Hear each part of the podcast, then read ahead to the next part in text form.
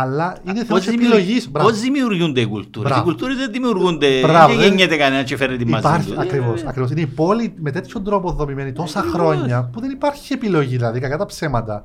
Δεν είναι ότι μπορώ εγώ, αν θέλω αύριο να πάρω το ποδήλατο μου και να πάω. Μπορώ. Δηλαδή, yeah. πρακτικά μπορώ και να το πέσω ό,τι θέλω να το κάνω. Ή να πάρω το, τα, τα μέσα μαζικής μεταφοράς.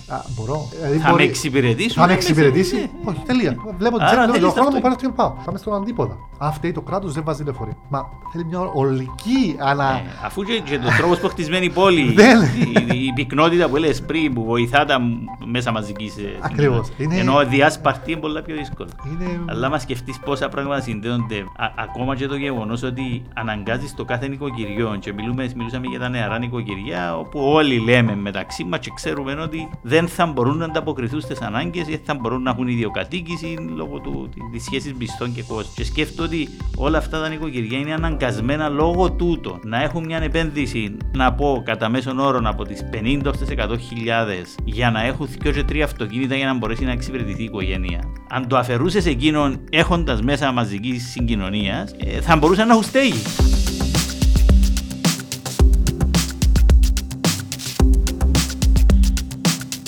επειδή το θέμα που θα ασχοληθούμε σήμερα έχει να κάνει με το κτηριακό απόθεμα σε μεγάλο βαθμό, να θυμίσω ότι είχαμε ξανασυζητήσει λίγο το θέμα ε, από την άποψη της μηχανικής με τη φίλη ακαδημαϊκών, την Μαρίνα την Νεοφύτου, που ασχολείται επίσης με τα δομημένα περιβάλλοντα γενικότερα. Ε, σήμερα έχω την ε, ιδιαίτερη χαρά να φιλοξενώ επίσης ένα ακαδημαϊκό τον επίκουρο καθηγητή του Τμήματος Αρχιτεκτονικής και Γεωπεριβαλλοντικών Επιστημών στο Πανεπιστήμιο Νεάπολη στην Πάφο, ο οποίος ασχολείται ιδιαίτερα με την περιβαλλοντική υφή της αρχιτεκτονικής και τις αηφόρες παραμέτρους των κτηρίων, αλλά και την ενεργειακή αναβάθμιση του υφιστάμενου κτηριακού αποθέματος. Κωνσταντίνε, είναι χαρά μου και τιμή μου που είσαι μαζί μας σήμερα. Ε, σε ευχαριστώ για την αποδοχή της πρόσκλησής μας και ήθελα έτσι να μας πεις από πού ξεκίνησες και πώς κατέληξες σε σπουδές στην αρχιτεκτονική και πώς κατέληξες να ασχολείσαι και με τα περιβαλλοντικά θέματα, ε, τη σύζευξη δηλαδή, της δόμησης με την αηφορία. Ευχαριστώ πάρα πολύ. Ε, χαίρομαι πάρα πολύ ε, που είμαι μαζί σας σήμερα. Ε, μεγάλη μου χαρά. Ε, να ξεκινήσω να πω ότι ουσιαστικά α, ξεκίνησα από ένα α, περιβάλλον αρχιτεκτονικό, καθώς και οι δύο γονείς αρχιτέκτονες. Και έτσι κατά κάποιο τρόπο μπορεί να πει κάποιος ότι ήταν σε εισαγωγικά α, μονόδρομος η αρχιτεκτονική. απλά φάνηκα τυχερός να τυχαίνει να μου άρεσε πάρα, πάρα πολύ το κομμάτι της δημιουργίας και της, της δημιουργικότητας που, που δίνει η αρχιτεκτονική από το σχεδιασμό στην, στην πράξη. Και έτσι, α, μέσω των σπουδών μου στη Θεσσαλονίκη, α, έγινα αρχιτέκτονας, επέστρεψα στην Κύπρο α, και συνέχισα με το γραφείο μας ως μέλος του γραφείου μας στη Λεμεσό, Βασιλιάδης Αρχιτέκτονες. Και παράλληλα ξεκίνησα το, μεταδιδακτο, το διδακτορικό επίπεδο των σπουδών μου, γιατί πάντα με ενδιαφέρει το κομμάτι της ενέργειας, πάντα με ενδιαφέρει το κομμάτι του περιβάλλοντος. Και έτσι ήθελα να του δώσω ένα περαιτέρω, ένα δεύτερο, μια, δεύτερο, μια δεύτερη κλίμακα μετά το αρχιτεκτονικό, μετά το, το, το, το, το, το, βασικό. το βασικό ας το πούμε, ναι, κομμάτι της αρχιτεκτονικής. Και έτσι ξεκίνησα τι διδακτορικέ μου σπουδές στο κομμάτι της κτηριακής ενσωμάτωσης ηλιακών συστημάτων στα κτίρια στο Πανεπιστήμιο Κύπρου. Και σιγά σιγά α, η εμπλοκή με την Ακαδημία έφερε τις μεταδιδακτορικές, α, μεταδιδακτορικές έρευνες και δουλειά α, και στη συνέχεια με συνεχή εμπλοκή με το εξωτερικό κάποιες επισκέ, θέσεις επισκέπτη ερευνητή, καθηγητή στην Ιταλία και στη Σουηδία. Και σιγά σιγά ήρθε και το πανεπιστήμιο, η συνεργασία με το Πανεπιστήμιο Νεάπολης, όπου πλέον μου δόθηκε μια βασική, ένα βασική θέση έτσι ώστε να μπορώ να συνεχίσω να διερευνώ όλες αυτές τις συνέργειες στο κομμάτι της αρχιτεκτονικής, της ενέργειας και της αρχιτεκτονικής και πώς αυτή ε, έχει διάφορες συνέργειες μεταξύ της πράξης και της έρευνας, το οποίο είναι ουσιαστικά αυτά τα δύο που όταν ενωθούν μεταξύ τους θα φέρουν ουσιαστικά την εξέλιξη, φέρνουν συνήθως την εξέλιξη σε όλα τα κομμάτια, πόσο μάλλον στο κομμάτι τους περιβάλλοντο. Ε, Ακριβώς ε, αυτή η σύζευξη του επαγγέλματος του πρακτικού και του ακαδημαϊκού ερευνητικού κομματιού πώς, πώς, πώς τα βλέπεις εσύ, πώς συνδυάζονται, πώς δουλεύει δηλαδή στη δική σου την περίπτωση; Είναι, ε, είναι κάτι. ε, Σου δίνει να. Όταν στο κομμάτι των βασικών των σπουδών σου, σου δίνει κάποια βασικά, δίνονται κάποια βασικά εργαλεία στον, στον καθένα μας, τα οποία είναι κατά κάποιο τρόπο έτσι σαν δεδομένα. Α, δηλαδή, ξέρεις ότι αν κάνω αυτό, σημαίνει αυτό, γιατί βάζοντας το κομμάτι της έρευνας μέσα της παράλληλης, βλέπεις σιγά σιγά πόσο αυτά βγαίνουν. Αφισβητείς. Πώς αφισβητείς και πώς αυτά. Το κάθε τι που σου λένε ότι, α, ξέρεις για να βγει, ε, σημαίνει αυτό το πράγμα. Και όσο πιο πολύ το γνωρίζεις σε μεγαλύτερο βάθος, τόσο πιο πολύ αξία του δίνεις. Και έτσι μπήκαμε, κατά κάποιο τρόπο στο γραφείο τουλάχιστον, μπήκαμε σε ένα τρυπάκι όπου ε, ακούς πάντα ότι λένε κάνουμε βιοκλιματική αρχιτεκτονική κτλ. Το οποίο είναι το πιο απλό, είναι το βασικό. Τώρα μιλάμε για βιοκλιματική αρχιτεκτονική. Έχει που, που την παραδοσιακή αρχιτεκτονική Ε, είναι η το πιο παραδοσ- βασικό πράγμα που Παραδοσιακή μπορεί να... κυπριακή αρχιτεκτονική Μπράβο, ήταν ε. βιοκλιματική. Ο ορισμός του βιοκλιματισμού. Ε, και παρόλα αυτά διαφημίζονται, κάνουμε βιοκλιματική αρχιτεκτονική, και να μελετήσεις λίγο το σχέδιο και ρίξεις έτσι λίγο μια ματιά από πάνω. Βλέπει ότι κάθε, κάθε άλλο παρά αυτό.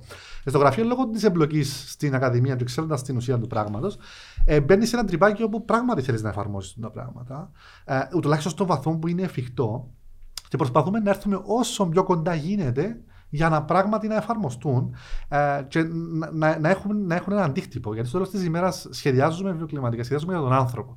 Αν δεν μπορούμε ε, οι σχεδιαστικές μας κινήσεις να φέρουν το αποτέλεσμα στον άνθρωπο, στο τι νιώθει ο άνθρωπος μέσα στο κτίριο, στο, πώς, στο να γίνει η πραγματική εξοικονόμηση ενέργειας μέσω του σχεδιασμού, ε, τότε δεν έχουμε πετύχει, όπως και να βαφτίσουμε το κτίριο μας. Το τέλος οι αριθμοί μιλάνε, ε, είτε θετικά είτε αρνητικά. Άρα θεωρώ ότι αυτή η εμπλοκή μου στην Ακαδημία μας έδωσε κάποια εργαλεία και κάποιες σε εισαγωγικά υποχρεώσεις σχεδιαστικές που προσπαθούμε ως γραφείο να τις κρατάμε με νύχια και με δόντια, έτσι ώστε τα, αυτά που βγαίνουν από εμάς τουλάχιστον να είναι α, ειλικρινή σε ό,τι αφορά το κομμάτι το, το ενεργειακό, το κομμάτι το περιβαλλοντικό. Έτσι, για να δώσουμε μια τάξη μεγέθους ε, και της σημαντικότητας του θέματος που συζητούμε, όταν η Ευρωπαϊκή Ένωση κατήφθησε το, την ε, Ευρωπαϊκή Πράσινη Συμφωνία, ένας από τους βασικούς στόχους ήταν η αναβάθμιση του κτηριακού αποθέματος, γιατί υπολογίζεται ότι περίπου 40% της ενέργειας που παράγουμε και προσπαθούμε να χρησιμοποιήσουμε είτε για να ζεστάνουμε είτε για να δροσίσουμε. Άλλοι προσπαθούν να ζεστάνουν περισσότερο. Εμείς στην Κύπρο τους περισσότερους μήνες προσπαθούμε να δροσίσουμε τα, τα σπίτια και τα κτίρια. Περίπου λοιπόν 40% από αυτή την ενέργεια χάνεται λόγω της, ε, της ποιότητας των κτηρίων ε, τα οποία εντάξει, στην Κύπρο μπορεί να μην έχουμε ενώ να έχουμε μια σχετική πιο, πιο, σχετικά πιο νεαρή κτηριακή υποδομή. Πολλές χώρες της Ευρώπης, όπως ξέρουμε, πόλεις κτλ., είναι αρκετά παλιά τα κτίρια. Άρα μπαίνει αυτή η έννοια της αναβάθμισης και η προσπάθεια μέσα από την Πράσινη Συμφωνία της Ευρώπης ήταν να, είναι να διπλασιάσει από το 2% στο 4%, αν θυμάμαι καλά τους αριθμούς, ε, το ποσοστό των κτηρίων που ανακαινίζονται με ενεργειακή αναβάθμιση. Άρα μιλούμε για έναν κρίσιμο θέμα. Ήθελα να σε ρωτήσω έτσι λίγο εφόσον είσαι και ερευνητής και πλέον ψάχνεις, είμαι σίγουρος τι συμβαίνει στην Κύπρο, τι συμβαίνει αλλού κτλ.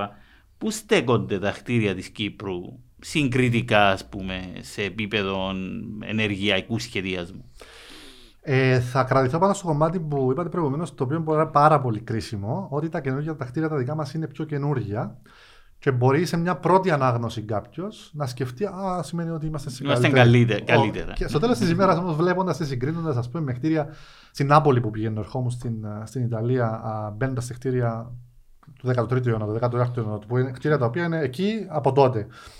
Τα δικά μας τα κτίρια τα καινούργια, ωστόσο, αν σκεφτεί κάποιος, χτίστηκαν ε, λίγο πριν την πετρελαϊκή κρίση του 70. Η μεγάλη, έτσι, η μεγάλη ανάπτυξη έγινε μετά την εισβολή. Όπου α, και μάλιστα χτίζονταν α, χωρίς καμία, αλλά καμία, μη- με, μια, με μια διαστρεβλωμένη έκφραση του μοντέρνου κινήματος α, με 20 πλάκες, μονά τζάμια, μεγάλα μονά τζάμια τα σε, μεγάλα. άσχετες, σε, άσχετες, σε άσχετους προσανατολισμούς κτλ.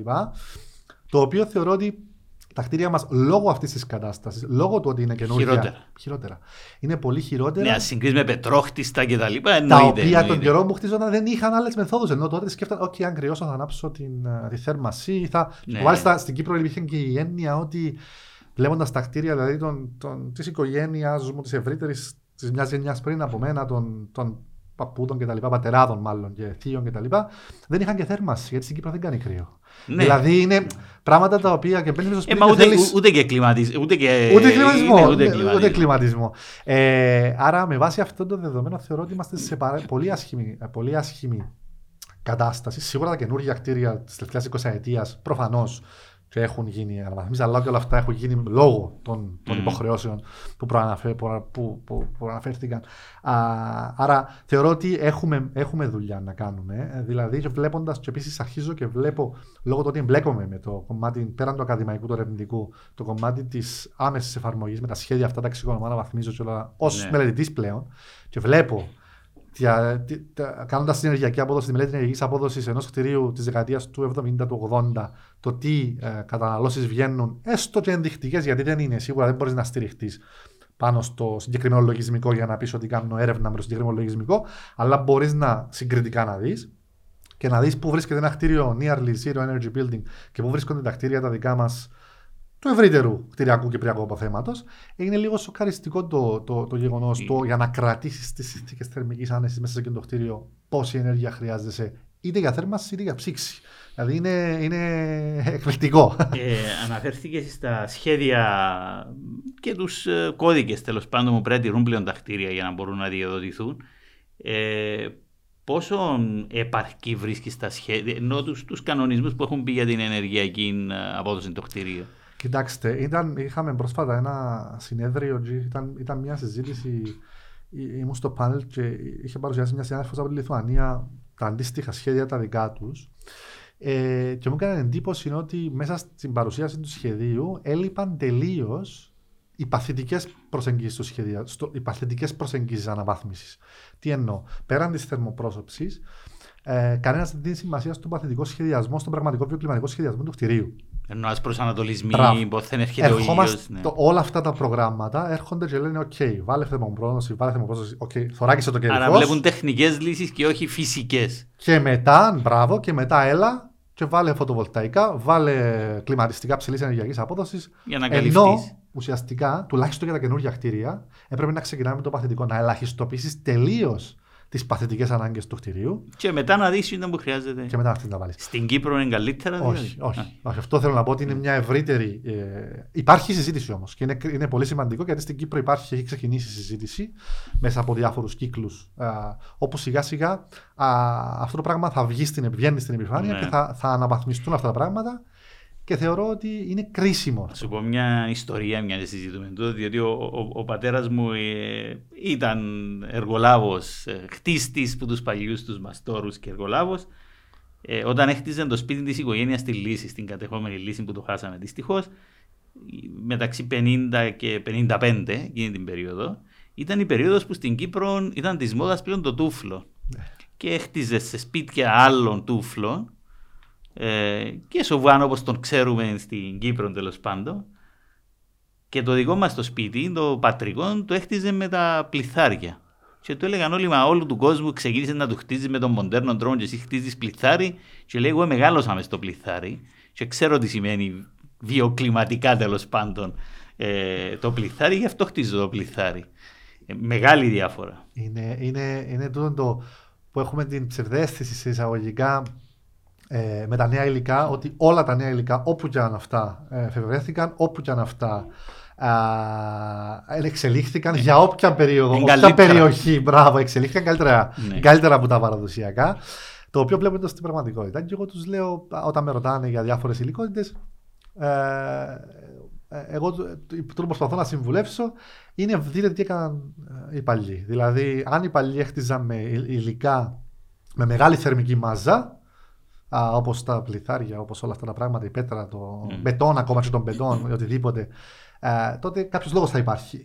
Και που δεν έχτιζαν με ελαφρύτερες κατασκευές, όπως χτίζουν στο βορρά, παραδείγματος χάρη, οτιδήποτε. Χωρίς να Ναι. σημαίνει ότι το ένα αναιρεί το άλλο. Πρέπει να δεις πού απευθύνεται το κτίριο, τι ανάγκες έχει και με βάση τις ανάγκες θα χρησιμοποιήσει το υλικό που πρέπει να Ε, ο χρησιμοποιήσει. σχεδιασμός, ο ηλιακός, Ο ηλιακός ο ηλιακός του σπιτιού του Τυχαία. παραδοσιακού, ναι. δεν ήταν τυχαίος. Η εσωτερική αυλή, εντάξει, ήταν και ο φωτισμός γιατί δεν είχαν και το ρεύμα, αλλά εν πάση περιπτώσει αυτό είναι ενέργεια. Είναι. Αν μπορώ να χρησιμοποιώ σε μια χώρα που έχει άπλετο φως τόσες πολλές ώρες, τόσες μεγάλες περιόδους του χρόνου, πρέπει να αξιοποιώ και το φως και τη θέρμανση που μου δίνει ο ήλιος. 100%, 100%. Και τον αερισμό ανάλογα με το. Η αλήθεια είναι ότι ναι, έχει δίκιο ότι ίσως και πολλές σπουδέ αποφάσεις, επειδή εγώ είμαι μηχανικός, πολλές αποφάσεις που τούτες που λαμβάνονται για τους κώδικες να λαμβάνονται από μηχανικούς. Γιατί ξέρεις, η μηχανική το μυαλό μας δουλεύει, έχω πρόβλημα να βρω λύση, και η λύση συνήθως επειδή είσαι μηχανικός, είναι τεχνική. Εγώ βλέπω το και σε άλλα θέματα. Δηλαδή, ακόμα και στα, στη διαχείριση των αποβλήτων που είναι παραπάνω ο δικός μου τομέας, ναι, αν βάλεις ένα πολιτικό μηχανικό, συνήθως να σου πει: OK, ποιο είναι το πρόβλημα, πόσες χιλιάδες τόνους απορρίμματα έχεις, θα σου βρω μια μηχανική λύση να λύσεις το πρόβλημα. Ενώ όλη η φιλοσοφία ουσιαστικά της Ευρώπης, όπως εξελίχθηκε, μέσα από τις δικές τους εμπειρίες, δεν είναι τυχαία εννοώ, και, και εκείνοι αρχικά υποθέτω κάποιοι μηχανικοί έκαναν τι υποθέσεις, ε, ε, καταλάβαν ότι μεγάλο κομμάτι παίζει η εμπλοκή του κόσμου, η διαλογή στην πηγή, να φέρω τον πολίτη μέσα, να, το, να τον εκπαιδεύσω κτλ. για να βοηθήσει τη διαδικασία και όχι στις μεγάλες τεχνικές και πολύπλοκες ε, λύσεις. Είναι 100, χαμογελάω γιατί είναι 100% όπως το, όπως το, όπως το θέλετε τώρα. Δηλαδή, γιατί ουσιαστικά το κακό με το βιοκλιματικό, παθητικό κομμάτι του σχεδιασμού, πάρα πολλά από αυτά τα πράγματα δεν είναι μετρήσιμα, είτε αν είναι μετρήσιμα, είναι πολύ συγκεκριμένος ο τρόπος που μπορούν να μετρηθούν. Ενώ αντίθετα, όλα αυτά που βρίσκονται μέσα, στα, μέσα στα, στη μελέτη, στη uh, ε, μεθοδολογία ενεργειακής απόδοσης κτηρίων κτλ. Καταλήγουν σε πάρα πολλοί απλούς αριθμούς. Καταναλώνω τόσα, καταναλώνω τόσα, καταναλώνω τόσα. Τελεία. Όμως, στο τέλος της ημέρας, τα κομμάτια τα βιοκλιματικά που θα οδηγήσουν στη χαμηλότερη κατανάλωση, δυστυχώς δεν είναι τόσο εύκολα μετρήσιμα και δεν σημαίνει, αν, αν παραδείγματος χάρη βάλω ένα κλιματιστικό ψηλής ενεργειακής απόδοσης, τόσης απόδοσης, σε σχέση με ένα χαμηλότερης, θα έχω είχα 100, θα έχω 50, ξέρω εγώ, κατανάλωση. Όμως, αν βάλω ένα, ένα, ένα, ένα σύστημα, ένα, μια τζαμαρία από τη Δύση που την είχα στην, στην, στον Νότο, ναι, μεν σε κάποιες περιπτώσεις μπορεί να με κάνει το κτίριο μου να με θέλει θέρμανση πολύ λόγος ολόχρονα. Σε άλλες μπορεί να μην δουλέψει τόσο καλά. Γιατί ναι, υπάρχουν χίλιοι δυο άλλοι παράγοντες. οι παράμετροι είναι πολλοί. Πάρα πολλές. Που δυστυχώς και δυστυχώς αυτό είναι το κακό μες στο. Άρα είναι τόσο μετρήσιμο, άρα δεν μπορεί να βασιστεί και να πεις. Τώρα, ναι. το έξω. Εν... Βάλω τα μηχανικά μέσα. Πιάνουν ναι, που γίνονται αμέσως και μετά όλα τα άλλα. Θα σε ρωτήσω ακόμα κάτι, διότι ε, ένα από τα χαρακτηριστικά που βλέπουμε ειδικά στα γραφειακό κτηριακό απόθεμα τα τελευταία χρόνια στην Κύπρο είναι το γυαλί, πολύ γυαλί. Πώς αξιο... Είμαι σίγουρος φυσικά ότι υπάρχουν και γυαλιά που τεχνικά μπορούν να είναι διπλά, τριπλά κτλ. κτλ. Όμως Πόση λογική είναι έχει τόσο πολύ γυαλί σε μια χώρα; Με τόσο πολύ φως, γιατί σε μια χώρα που έχει φως το γυαλί δουλεύει και για να σου φέρει φως. Εμείς φως, δόξα ο Θεός, έχουμε πολύ. Κλιματικά τι σημαίνει το πολύ γυαλί στα γραφεία; Δεν μπορώ να πω ότι είναι.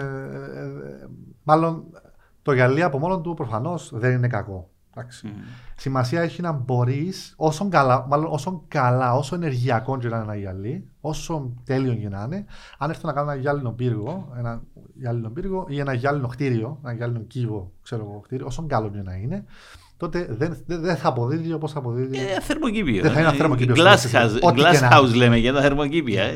Ε, είναι, επιστρέφουμε πίσω στο, στο κομμάτι της παραδοσιακής αρχιτεκτονικής, όπου δεν υπήρχε τόσο μεγάλα ανοίγματα. Τα ανοίγματα για να μπορέσεις σε, σε, σε, κλίματα σαν τα δικά μας, για να μπορέσεις να εκμεταλλευτεί τα μεγάλα νότια ανοίγματα με τη, σωστό, με το σωστό, με τη σωστή ηλιοπροστασία είναι, είναι, είναι, είναι παράδεισος. Είναι ουσιαστικά αυτό που χρειαζόμαστε για να πετύχουμε χαμηλές καταναλώσεις θέρμανσης και μικρές καταναλώσεις ψήξης στο χειμώνα. Αντίστροφα τώρα, αντίστοιχα τώρα, έχω επηρεαζόμενοι από, την, ε, από το σχεδιασμό κτηρίων σίγουρα βόρειων χωρών, όπου έχουν τα άλλα προβλήματα που, που, που, που προαναφέρθηκαν. Όπως παραδείγματος χάρη την έλλειψη φωτός ολόχρονα.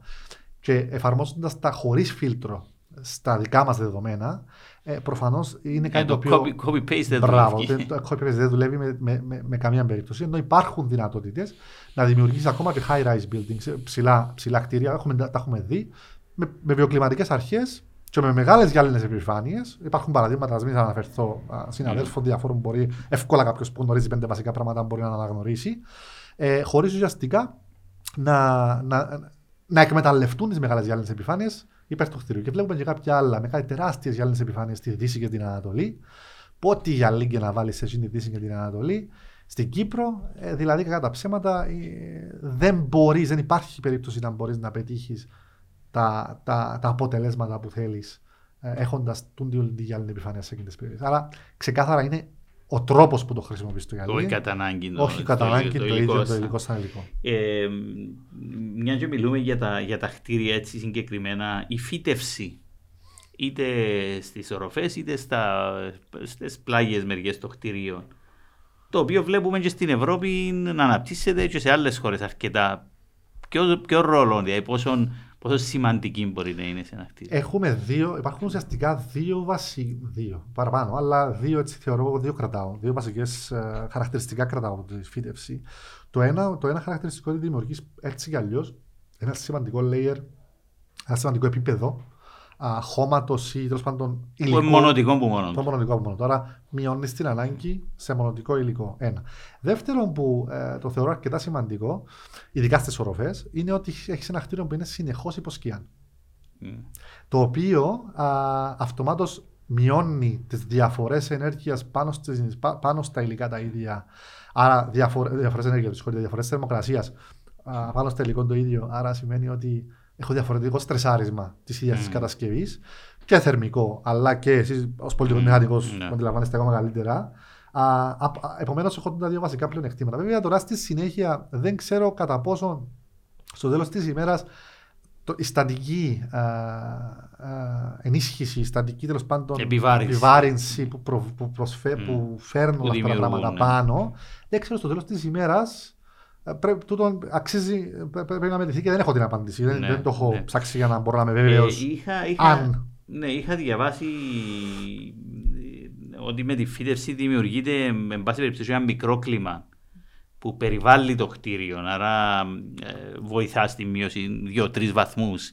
Ε, ακόμα, εννοώ, ακόμα και στη στέγη να είναι δημιουργά ένα μικρό κλίμα το οποίο βοηθά το κτίριο. Ε, Είναι κάτι το οποίο μελετάμε τώρα α, στο κομμάτι α, σε συνεργασία με το α, Πανεπιστήμιο, στη- με, με το, το, Λούλιο, α, το Πανεπιστήμιο του Λούλιο στη Σουηδία, στη Βόρεια Σουηδία. Α, μελετάμε το πράγμα ουσιαστικά, βλέποντας τις υλικότητες των κτηρίων και έχει να κάνει με την ενσωμάτωση ηλιακών συστημάτων στα κτίρια κτλ.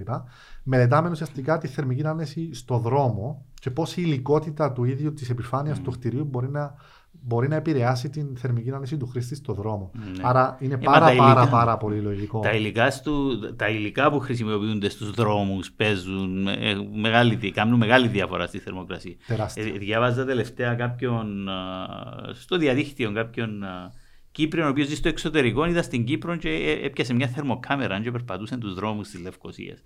Και έλεγε πόση διαφορά είχαν οι θερμοκρασίες, για παράδειγμα, στο, στα σικρά του που δεν ε, μπήκε άσφαλτο, και μπήκε ο κρασπεδόλιθο ε, και τα, οι φυτεύσεις ένθεν και ένθεν του δρόμου, οι κάθετες. Ότι ο δρόμος είχε, ξέρω εγώ, τρει-τέσσερι βαθμούς διαφορά, ίσω και περισσότεροι στο επίπεδο της, α, που είναι ο άνθρωπος. Ε, το οποίο είναι σαφώς και το, το τι κάνεις με τα κτίρια επηρεάζει Ναι, σημαντικά το, το, το κλίμα. Κρίσιμο, κρίσιμο το οποίο ε, αξίζει πάρα πολύ μελέτη γιατί όλα αυτά είναι αλυσίδωτα, έρχονται αλυσίδωτα. Δηλαδή, μπορεί η θερμι... ε, το να αυξήσω τη θερμική, την, την, το να μειώσω, μάλλον να, να αυξήσω την, την θερμότητα στους δημόσιους χώρους σημαίνει ότι αυξανόμενα τούτοι οι χώροι επηρεάζουν το κτίριο μου. Το κτίριο μου ζω εγώ μέσα σε αυτό το κτίριο, θα το κλιματίσω. Για να το κλιματίσω. Και πάει κυκλικά. Ναι, ναι. Θα παρά, πρέπει να αλλάξω παραπάνω Ναι, είναι ενέργεια. συνδεδεμένα και τα όλα συστήματα, συνδεδεμένα ναι. μεταξύ τους. Το οποίο είναι αρκετά α, Ναι, ενδιαφέρον. ε, και, και, και εφόσον οι θερμοκρασίες ανεβαίνουν και οι πόλεις γίνονται ακόμα πιο ζεστές, όταν επιβαρύνουμε ακόμα την κατάσταση παραπάνω λόγω του τρόπου που χτίζουμε ή που κατασκευάζουμε τους δρόμους κτλ., γίνεται ακόμα πιο ανυπόφορη η κατάσταση. Φαύλος κύκλος. Ε, ναι, φαύλος κύκλος. Ε, παρακολουθούσα το καλοκαίρι τις θερμοκρασίες στην Ινδία, στο Νέο Δελχή, που ήταν για εβδομάδες πάνω από 50 βαθμούς. Και σκέφτομαι, επειδή ένα μεγάλο θέμα που αντιμετωπίζουν οι κοινωνίες σήμερα στην Κύπρο, το ζούμε και σε πρώτο χέρι, είναι την μετανάστευση που ένα μέρος αυτής είναι και κλιματική. Είναι από την κλιματική αλλαγή, τουλάχιστον από την Αφρική. Ε, και σκεφτόμουν τι θα σήμαινε, τι θα σημαίνει μελλοντικά ε, η, η πιθανότητα τέτοιου είδους χώρες με τεράστιους πληθυσμούς να αντιμετωπίσουν πρόβλημα μη βι, βιωσιμότητας. Να μην μπορείς να ζήσεις, δηλαδή πρέπει να Σωστός. μετακινηθούν. Ε, Είναι, ναι, το μέλλον είναι δυσίων ναι, άμα ναι, τα σκεφτείς τα πράγματα ναι, έτσι. Ναι, ναι, διότι τα πράγματα δεν είναι απλά μόνο περιβαλλοντικά, είναι, γίνονται κοινωνικά, σαφώς δραματικά οικονομικά και πολλές φορές λέμε να ξέρεις, θα κάνω κάτι για το περιβάλλον γιατί κοστίζει, αλλά άμα σκεφτείς πώ θα κοστίζει να μην κάνεις κάτι και κάνεις λίγο zoom out και δεις ότι είναι όλα συνδεδεμένα και ότι το ένα φέρνει το άλλο και οδηγεί σε, σε τεράστια κόστη όταν δεν φροντίσεις κάποια θέματα περιβαλλοντικά, απλά είναι μεγάλος ορίζοντας και πρέπει να κάνεις zoom out. Μπράβο. Ε, εγώ δίνω το παράδειγμα όταν μιλούμε για την κλιματική αλλαγή και την άνοδο της στάθμης των νερών της Τζακάρτας, που είναι η πρώτη με, μέκα city, μεγάλη πόλη, η οποία θα, ήδη, ήδη, όχι, θα, θα μετακινηθεί. Ναι. Ήδη ξεκινήσαν τη διαδικασία, διότι ε, η στάθμη του νερού πάει πάνω από 5 εκατοστά το χρόνο. Έχει ανεβεί 2,5 μέτρα τα τελευταία 10, 10 χρόνια. Και ενώ έκαναν έργα ε, να το κρατήσουν το νερό, πλέον θεωρούν ότι δεν μπορεί να σταματήσει. Ε, ε, άμα σκεφτείς πόσα κοστίζει να μετακινήσεις μια πόλη 11 εκατομμυρίων, ε, τότε πας πίσω και λέει, Α, λες προηγουμένως για μετρήσεις οι οποίες είναι δύσκολες to quantify, ναι. οι εξωτερικότητες, όπως λέγονται στα οικονομικά, να τις κοστολογήσεις για να τις λάβεις υπόψη σου στις αποφάσεις, επειδή είναι δύσκολο να το μετρήσεις, δεν το κάνει, και καταλήγεις τελικά σε εντελώς λάθος επιλογές, διότι δεν μπορεί να μετρήσεις με κάποιον τρόπο να ποσοτικοποιήσεις μακροπρόθεσμα τι μπορεί να συμβεί και τι κόστος μπορεί να δημιουργήσει. Ε, ή, ή, καταλήγεις σε μέτρα βραχυπρόθεσμα. Ναι, χωρίς, Και ναι. πας σιγά σιγά βραχυπρόθεσμα, ένα στο τέλος θα μπορούσε εξ αρχής. Ναι, και το κόστος τελικά έρχεται σε πολλά πιο μεγάλο. Απλά δεν μπόρεσες να το προσμετρήσεις που την αρχή και να πάρεις τις σωστές αποφάσεις. Ακριβώς. Ακριβώς. Θέλω να μας πεις πώς η αρχιτεκτονική μπορεί να παίξει ρόλο, ε, έτσι να το πάρουμε και σε κάποια άλλα ε, θέματα, στην πραγματική διάσωση του περιβάλλοντος του, που λέμε, αν και ξέρεις εγώ, ε, ξεκίνησα πάντα να συζητώ γιατί κάνουμε λάθος όταν μιλούμε για διάσωση του περιβάλλοντος. Εγώ λέω είναι εντελώς λάθος τούτο. Το περιβάλλον και η φύση δεν αντιμετωπίζουν κίνδυνο. Ο κίνδυνος είναι σε εμάς. Το, το extinction το δικό μας βασικά είναι στη νέα ισορροπία που δημιουργούμε μέσα από τις ανθρωπογενείς επεμβάσεις ε, αλλάσει η ισορροπία του περιβάλλοντος, το περιβάλλον και η φύση θα βρει μια νέα ισορροπία, η οποία όμως δεν θα είναι βιώσιμη για μας και θα έρθουν κάποιοι άλλοι οργανισμοί να μας αντικαταστήσουν. Άρα, ναι, άρα είναι, είναι το δικό μας μέλλον. Λέω ότι είναι πολλά εγωιστικό το θέμα. Είναι για μας που πολεμούμε, είναι και για τη φύση και το περιβάλλον. Ε, η φύση είναι να βρει ισορροπία. Άρα πώ η αρχιτεκτονική. Ε, θα μας σώσει εμάς. ναι, θα μας σώσει εμάς. Λοιπόν, ε, είναι, δεν είναι, είναι πραγματικότητα, είναι κοινική μένα, αλλά πραγματικότητα. Ναι. Να το βάλω και εγώ σε ένα δεύτερο, να βάλω και εγώ προσθέσω και μια δεύτερη κοινικότητα, είναι όταν θα έρθει να, ε, ε, ε, να αγγίξει την τσέπη του ανθρώπου, τότε θα αρχίσει σιγά σιγά το πράγμα να, να κινείται. Και ναι, μα πολλά από τα μέτρα που γίνονται είναι ακριβώς για να ποσοτικοποιήσουν την κατάσταση, την κατάσταση για να, να, να έχουμε κίνητρο και οικονομικό. Εξε, ξεκινήσατε την αρχή και είπατε σχετικά με 40% του, της ενέργειας. Ναι. Ε, ε, εκεί ουσιαστικά πατάει το όλο ζήτημα. Δηλαδή είναι, είναι, έτσι ένα, είναι κάποια κομμάτια του όλου, της όλης συζήτησης που κάναμε προηγουμένως. Δηλαδή, όταν έρχομαι εγώ και σχεδιάζω ένα κτίριο το οποίο α, το σχεδιάζω με παθητικό τρόπο, καταρχήν για να χτίσω ένα κτίριο, μια κατοικία να το πω, α, είτε την κάνω με βιοκλιματικό τρόπο, είτε την κάνω, είτε την κάνω μάλλον nearly zero energy πλέον, είτε την κάνω ενεργοβόρα ή οτιδήποτε, το κόστος της ίδιας της κατασκευής το ίδιο πράγμα. Δεν αλλάζει κάτι.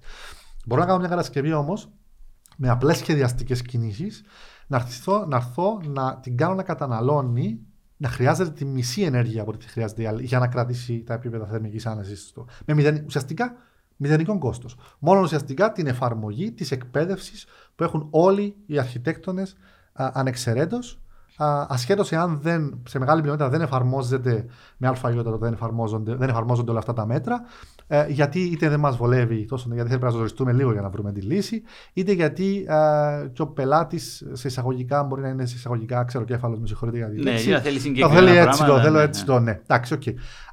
Άρα, Έχοντας αυτήν τη μόνο, με μόνο απλές σχεδιαστικές κινήσεις, αν έρθουμε να κάνουμε αυτές τις απλές σχεδιαστικές κινήσεις, σημαίνει ότι το 40% που υπόθηκε προηγουμένως μπορεί να μειωθεί που λέω λόγο στο, 40, στο 20%. Που θεωρώ είναι ένα κρίσιμο, τεράστιο ποσοστό yeah, ναι, που μπορεί να μειωθεί α, η ενέργεια μόνο και μόνο από, από, από απλές σχεδιαστικές κινήσεις. Και στη συνέχεια, αν έρθουμε να εφαρμόσουμε. Γιατί τώρα πλέον μιλάμε για nearly zero energy buildings. Δηλαδή κτίρια τα οποία δεν είναι μηδενικής κατανάλωσης, αλλά είναι σχεδόν μηδενικής κατανάλωσης.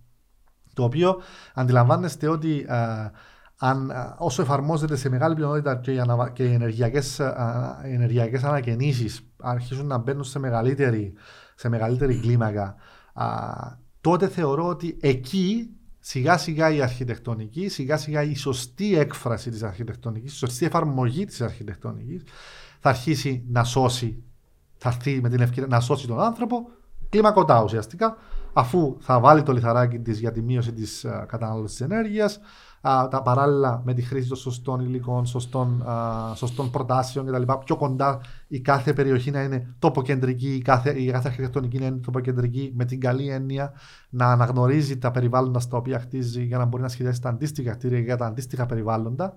Ε, όλα αυτά τα πράγματα μικρά-μικρά τα οποία έχουν να κάνουν με απλές ποιότητες της αρχιτεκτονικής ε, έκφρασης ε, μπορούν να έχουν τεράστια αποτελέσματα στο, στο αποτύπωμα. Με αυτή την έννοια. Νομίζω αγγίζει ένα θέμα το οποίο πάλι σκουντουφλά στην αίσθηση που έχει ο κάθε άνθρωπος για κάθε επιχείρηση, αν δεν μικρή επιχείρηση, ότι μα ξέρεις τα μεγάλα περιβαλλοντικά θέματα δημιουργούνται από τους μεγάλους. Εγώ είμαι μικρός, τι ρόλο μπορώ να παίξω; Δηλαδή, αν αφήσω σήμερα το αυτοκίνητο μου και περπατήσω ή χρησιμοποιήσω ποδήλατο και εγώ μπορώ να χρησιμοποιήσω ή, ή, ή, όποια είναι τούτη η επιλογή, πόσο ρόλο παίζει. Όμως το, το συνολικό μας πρόβλημα είναι συνοθήλευμα πολλών μικρών μικρών πράξεων, κάποιες είναι πιο μεγάλες, κάποιες είναι πιο μικρές, αλλά όλες μαζί δημιουργούν το μεγάλο πρόβλημα. Άρα ο καθένας πρέπει να κάνει το δικό του κομμάτι. Το κομμάτι που του αντιστοιχεί, έτσι ώστε όλοι μαζί να, να πετύχουμε καλύτερο αποτέλεσμα. Δηλαδή, εσύ μικρές παρεμβάσεις, μικρές μεν, αλλά ε, εν όλε οι μικρές, άμα τις προσθέσεις μαζί, γίνονται μεγάλες και στο μικρό κόσμο του κάθε ενός τους οι μικρές παρεμβάσεις να τους πήρε μια ζωή που να το κάνει, λέει ο πελάτης. Τους πήρε μια ζωή να μην το κάνω όπως θέλω. δηλαδή είναι αυτό. Στο μικρό, και μιλάμε για μια μηδα, μηδαμινή, μικρή παρέμβαση στο ευρύ, στην ευρύτερη εικόνα, αλλά για εκείνον είναι, είναι μεγάλη. Άρα, και για όλους μας. Άρα πρέπει να αντιληφθούμε ότι ε, αλεξαρτήτω κλίμακας η κίνηση που κάνουμε είναι σημαντική. Ε, είναι ένα κομμάτι του puzzle. Ακριβώς. Είναι ένα κομμάτι του puzzle. Το οποίο ναι, με μπορεί να μου φαίνεται όλη μου η ζωή εμένα, αλλά δεν αποτελεί, δεν αποτελεί ένα μικρό κομμάτι του puzzle, το οποίο όμως αν σκεφτούν όλοι. Αν δεν σκεφτούν. Ναι, ακριβώς. Τότε... Όλοι, όλοι μαζί κάνουμε το μεγάλο Ακριβώς. Ακριβώς. Ε, ε, έκαναμε αρκετή αναφορά, έκανες αρκετή αναφορά περισσότερο εσύ στον βιοκλιματικό σχεδιασμό. Πες μας έτσι κάποιες βασικές παραμέτρους, ε, θα κάνουμε τον κόσμο όλο κάποιες βασικές παραμέτρους της βιοκλιματικής και γιατί είναι σημαντικές. Είναι ουσιαστικά, ε, ο βιοκλιματικός σχεδιασμός δεν, δεν είναι, είναι, ένα, είναι ένα κομματάκι ε, ενός ευρύτερου, ε, μιας ευρύτερης έννοιας του σχεδιασμού, της περιβαλλοντικής προσέγγισης του σχεδιασμού, του περιβαλλοντικού σχεδιασμού. Ο περιβαλλοντικός σχεδιασμός είναι ουσιαστικά όλες οι πρακτικές οι οποίες εφαρμόζονται έτσι ώστε, να σχεδιά, έτσι ώστε να, τα, τα κτίρια που παράγονται να είναι βιώσιμα και να είναι φιλικά προς το περιβάλλον με την έννοια που το είπαμε προηγουμένως προς τον άνθρωπο. Ε, Τούτος λοιπόν ο περιβαλλοντικός σχεδιασμός διαιρείται σε τρία βασικά στάδια, σε τρία βασικά κομμάτια. Το πρώτο και σημαντικότερο κατά την άποψή μου είναι ο κλιματικό σχεδιασμός, που αποτελεί όλες τις παθητικές μεθόδους, όλες τις παθητικές σχεδιαστικές μεθόδους που μπορεί να εφαρμόσω το οποίο, α, σε ένα κτίριο, το οποίο όπως κάθεται το κτίριο χωρίς να κινείται, χωρίς να έχει οποιοδήποτε σύστημα πάνω του, να μπορεί να εκμεταλλεύεται στο έπακρο τις τις, uh, κλιματικές συνθήκες τις οποίες το περιβάλλουν γύρω του.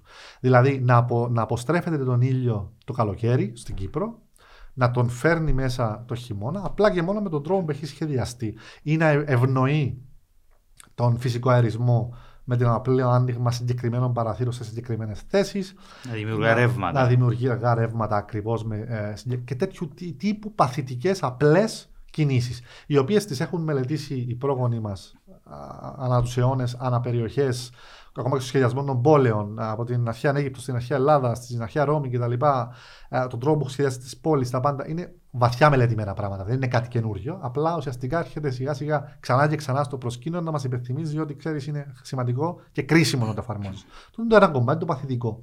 Το δεύτερο κομμάτι είναι η ενεργειακή προσέγγιση στο σχεδιασμό. Δηλαδή, OK, okay, κάναμε τι κάναμε, φτάσαμε σε ένα, σε ένα αποτέλεσμα γιατί κατά ψέματα μόνο με παθητικά δεν μπορείς να φτάσεις στη θερμική άνεση του χρήστη. Και πάμε στα ενεργειακά. Τα κομμάτια που έρχομαι εγώ μετά να βάλω πάνω στο κτίριο συστήματα για να καλύψουν τούτα τα κενά. Ε, ο ενεργειακός σχεδιασμός εκεί τώρα πλέον ερχόμαστε, μπαίνουν συστήματα όπως φωτοβολταϊκά, όπως κλιματιστικά, όπως όλα αυτά τα κομμάτια που είναι συστήματα τεχνικά που έρχονται να, παράγουν, να παράξουν την ενέργεια που υπολείπεται το κτίριο για να κρατήσει τη θερμική άνεση. Ε, Και το τρίτο κομμάτι, σίγουρα εξίσου και αρκετά σημαντικό, η οικολογική προσέγγιση στο σχεδιασμό. Δηλαδή, το κομμάτι το οποίο οι υλικότητες που χρησιμοποιώ, το να μην χρειάζεται να φέρω παραδείγματος χάρη υλικά από την άλλη άκρη του κόσμου και το, το ενεργειακό αποτύπωμα Ακριβώς. που να έρθουν για να έρθουν τα υλικά τα οποία θα είναι super wow α, φιλικά προς το περιβάλλον, αλλά το πετρέλαιο που κάηκε για να έρθουν τα φιλικά υλικά προς το περιβάλλον στην Κύπρο ήταν ε, τέσσερις ζωές να ζήσουν, δεν θα, τα, θα το Mm. καλύψουν. Ε, Αυτό, δηλαδή το, το, οικολογική, το οικολογικό αποτύπωμα του ίδιου του κτηρίου και ακόμα όχι μόνο του κτηρίου του ίδιου, αλλά και των ανθρώπων που δουλεύουν για να το κατασκευάσουν και των ανθρώπων που θα ζουν μετά μέσα σε αυτό το κτίριο. Άρα, τώρα τα τρία βασικά κομμάτια ε, έρχονται ε, να καλύψουν το ευρύτερο κομμάτι του περιβαλλοντικού σχεδιασμού, το οποίο βέβαια τα δύο ειδικά, τα δύο έχουν ξεκάθαρη για μένα σειρά. Στα δύο πρώτα υπάρχει πάντα πρέπει να ξεκινάμε από το παθητικό και το να καταλήγουμε στο ενεργειακό για να καλύψουμε τα κενά. Ποτέ ανάποδα, γιατί το ανάποδα α, στο τέλος της ημέρας θα υπερφορτώσω ένα κτίριο τεχνη- με τεχνικά μέσα και στο τέλος το αποτύπωμα του κτηρίου του ενεργειακού μπορείς για την παραγωγή των συστημάτων, τα απόβλητα που θα έχουν αύριο όλα αυτά τα συστήματα να μην.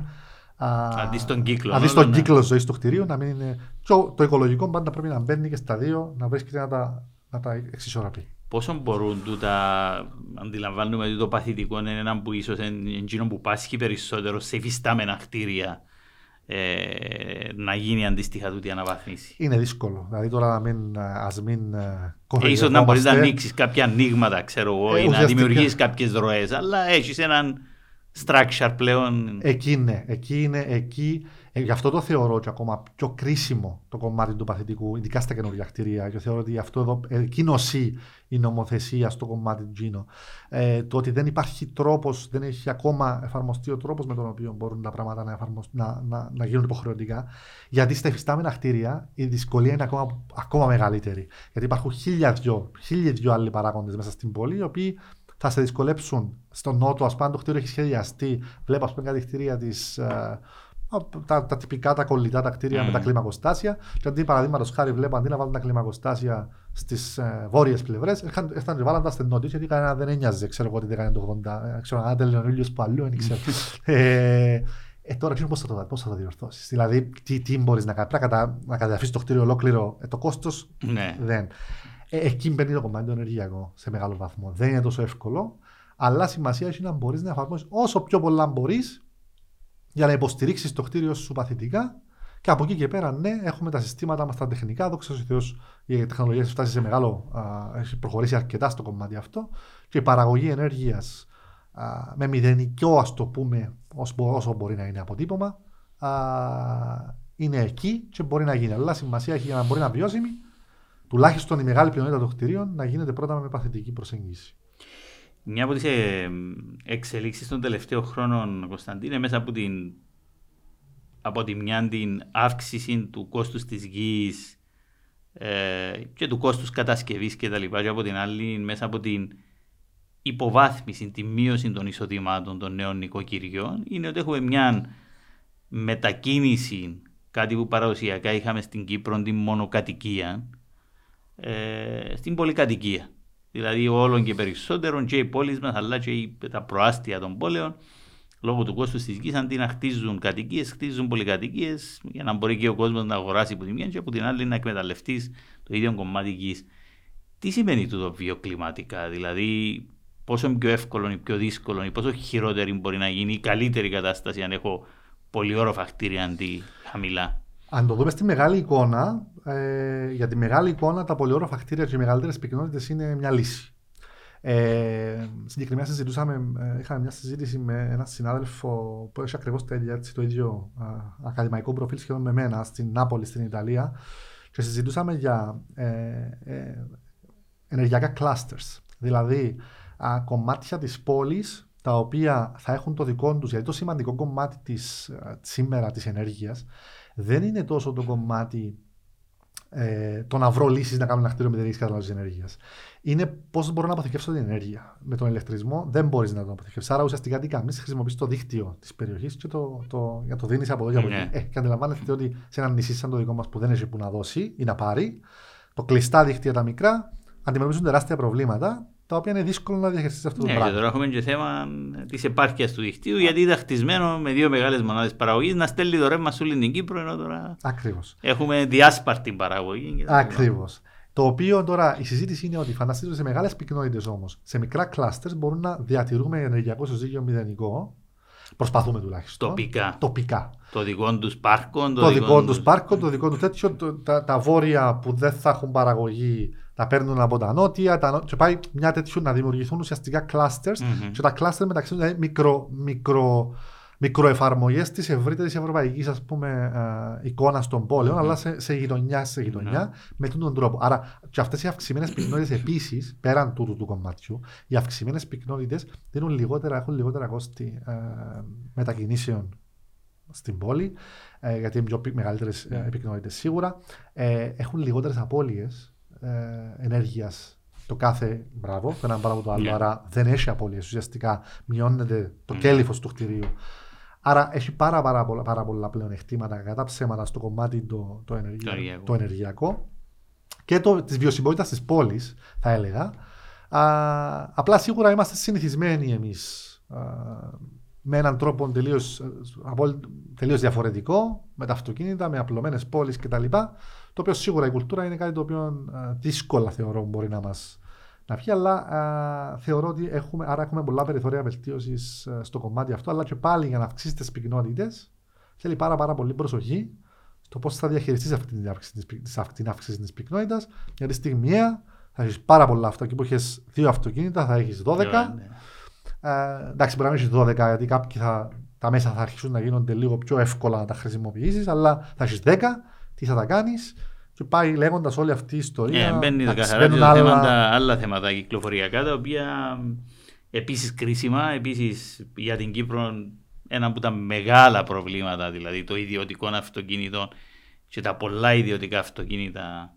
Ε, ακόμα και ο τρόπος που είναι ε, στημένη η ζωή μας, θα έλεγα. Συζητούσαμε το τελευταία σε μια εκδήλωση με το κινήματος οικολόγων ε, και ε, αν σκεφτείς ότι το, το, το, το θέμα της παιδείας των ορών δηλαδή της παιδείας που έχουμε και της παραπαιδείας που ακολουθεί πώς είναι επιβάρηση δημιουργά κυκλοφοριακή αν ρωτήσεις την μέση οικογένεια που έχει παιδεία θα σου πει ότι ο ένας εκ των δύο γονέων το απόγευμα είναι ο σοφέρης και αν δεν είναι εκτός- ένας εκ των δύο γονέων θα είναι κάποιος παππούς γιαγιά. Άρα αναγκάζουμε και αυτούς να διατηρούν αυτοκίνητα για να παίρνουν να φέρνουν μωρά στα διάφορα Σκέψου. ε, ε, ε, είτε τούτο λέγονται ιδιαίτερα είτε λέγονται άλλες δραστηριότητες. Εάν αν, αν όλον εκείνον το κομμάτι το αντικαθιστούσες με ένα ολοήμερο σχολείο, σημαίνει και, και, και, τα- και- και το, το πήγαινε έλα στο σχολείο ήταν με λεωφορεία, όπως βλέπουμε στο εξωτερικό. Σκέφτου πόσο λιγότερη θα ήταν η κίνηση μέσα στους δρόμους, ειδικά τις ώρες που έχουμε και μεγάλες αιχμές. Είναι, είναι κρίσιμο α, ε, και είναι πάντα το. ε, Όποτε πάω στο εξωτερικό και επειδή και με συνάδελφου οι οποίοι ήρθαν, επισκεφτήκαν μας και τα λοιπά, και συζητούμε το θέμα. Ε, λέμε εμείς πάντα μεταξύ μας, αν το δείτε, ότι είναι, και θέμα, ε, δεν- είναι θέμα κουλτούρας. Είναι θέμα κουλτούρας, αλλά είναι θέμα επιλογής. Πώς δημιουργούνται οι κουλτούρες; Οι Μπράβο. κουλτούρες δεν δημιουργούνται. Μπράβο, δεν δεν- γεννιέται κανένα και φέρνει τη μαζί Υπάρχει, τους. ακριβώς, Ε, ακριβώς. Είναι η πόλη με τέτοιον τρόπο δομημένη τόσα Ακριβώς. χρόνια που δεν υπάρχει επιλογή, δηλαδή κακά τα ψέματα. Ε, δεν είναι ότι μπορώ εγώ αν θέλω αύριο να πάρω το ποδήλατό μου και να πάω. Μπορώ. Δηλαδή Ναι, ναι. πρακτικά μπορώ και να το πέσω ότι θέλω να το κάνω. Πρακτικά μπορώ. Δηλαδή ή, ε, ή να πάρω το, τα, τα μέσα μαζικής μεταφοράς. Α, μπορώ. Ε, ε, δηλαδή Θα με μπορεί- εξυπηρετήσουν. θα με ναι, εξυπηρετήσει. ναι, ναι. Όχι, τελεία. Βλέπω Άρα τζέπ, θέλεις λέω χρόνο μου αυτό. πάρω και πάω. Δηλαδή, άρα και απ' την άλλη πάμε στον αντίποδα. Αν φταίει το κράτος, δεν βάζει λεωφορεία. Μα θέλει μια ολική ανα. Ε, αφού και, και το τρόπος που χτισμένη η πόλη, Δεν. η, η πυκνότητα που έλεγες πριν που βοηθά τα μέσα μαζικής Ακριβώς. Είναι- Ενώ διάσπαρτη είναι πολλά πιο δύσκολο. Είναι... Αλλά μα σκεφτείς πόσα πράγματα συνδέονται. Α- ακόμα και το γεγονός ότι αναγκάζεις το κάθε νοικοκυριό, και μιλούμε, μιλούσαμε για τα νεαρά νοικοκυριά, όπου όλοι λέμε μεταξύ μας και ξέρουμε ότι δεν θα μπορούν να ανταποκριθούν στις ανάγκες ή θα μπορούν να έχουν ιδιοκατοίκηση λόγω της σχέσης μισθών και κόστους. Και σκέφτομαι ότι όλα αυτά τα νοικοκυριά είναι αναγκασμένα λόγω τούτων να έχουν μια επένδυση, να πω κατά μέσον όρο από τις 50 ως τις 100 χιλιάδες για να έχουν δύο και τρία αυτοκίνητα για να μπορέσει να εξυπηρετηθεί η οικογένεια.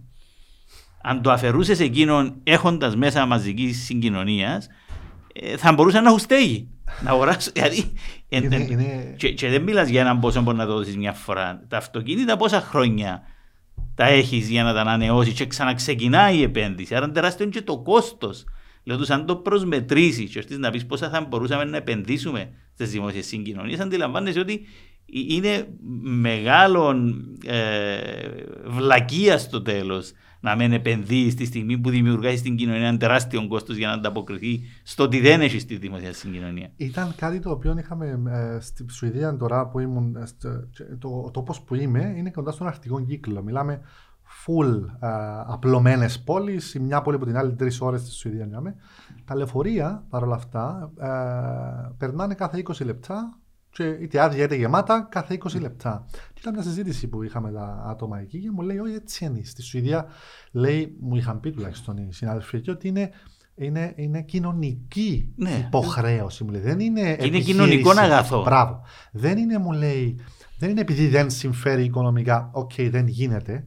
Είναι υποχρέωση του κράτους προς τους πολίτες, λέει, και είναι κοινωνική. Ναι, ναι. Άρα, ε, όλα. Βλέπεις τον μακροπρόθεσμο σχεδιασμό, το πώς σκέφτεσαι με, με το να ζουμάρεις προς τα έξω. Ναι. Ε, Άλλο παράδειγμα, αν και παίρνει μας και σε άλλα, αλλά είναι ενδιαφέρουσα συζήτηση. Όταν έρχεται στη Σουηδία και σου λέει ότι στη μητέρα που θα γεννήσει δίνω τρία χρόνια άδεια μητρότητας. Και πληρώνω ότι μπορεί να πληρώνω το 75% του μισθού της. Αν το σκεφτείς καθαρά νεοφιλελεύθερα οικονομικά, είναι να πεις μα για όνομα του Θεού. Ναι. Ναι, αλλά λέει ο Σουηδός, εάν δεν αφήσω τη μητέρα, και η μητέρα είναι αναγκαστή να πάει δουλειά στους τρει-τέσσερι μήνες, και πρέπει να έχω ε, σχολεία κτλ. ή κάποιον άλλον τρόπο να, προ- να, να, να προσέχει κάποιος να μεγαλώσει τα παιδιά. Και εκεί τα παιδιά, λόγω ακριβώς του τρόπου μεγαλώσαν, δημιουργούν μετά κοινωνικά προβλήματα. Πόσο κοστίζει στην Το κοινωνία; τέλο της ημέρας. Ναι, και άρα βάζοντας τα θείο στη ζυγαριά, λέει καλύτερα να αφήσω τη μάνα να την πληρώνω, να κάνει τούν το κομμάτι για να έχω καλύτερους πολίτες, για να μην μου δημιουργηθούν άλλα θέματα στο μέλλον. Ε, τέτοιου είδους προσεγγίσεις θέλεις για να δεις τα θέματα. Και σου λέω, αν υπολογίσει ότι το average νοικοκυριό επενδύει ένα μεγάλο μέρος του τι λεφτά θα βγάλει στη ζωή του για να έχει τρία και τέσσερα αυτοκίνητα και να τα συντηρεί, και αφαιρέσεις το γίνο και προσθέσεις το και πεις ότι έχω τούν τα λεφτά να κάνω δημόσιες συγκοινωνίες, αλλάζει άρδιν ε, η προσέγγιση και το- τα, τα οικονομικά του κάθε νοικοκυριού. Αλλά θέλει απόφαση. Ναι, θέλει να το δεις πιο ανοιχτά. Ε, αναφέρθηκε στη συζήτηση πέραν των παθητικών συστημάτων στα ενεργειακά συστήματα κτλ. Τι είναι η χτηριακή ενσωμάτωση ενεργών ηλιακών συστημάτων σε νέα κτίρια σε σχέση με αυτό που ξέρουμε μέχρι σήμερα των παραδοσιακών τρόπων, είτε το λέγεται φωτοβολταϊκό, είτε λέγεται και ο ηλιακός που βράζει το νερό. Που η Κύπρος ε, ε, πρωτοστάτησε σε εκείνο, ήταν παράδειγμα η Κύπρος. Είμαστε πρωτιά. Ναι, είναι ακριβώς. μία από τις πρωτιές που έχουμε κατά τα ψέματα. Αυτό μαζί με το Ισραήλ και την Ελλάδα είμαστε.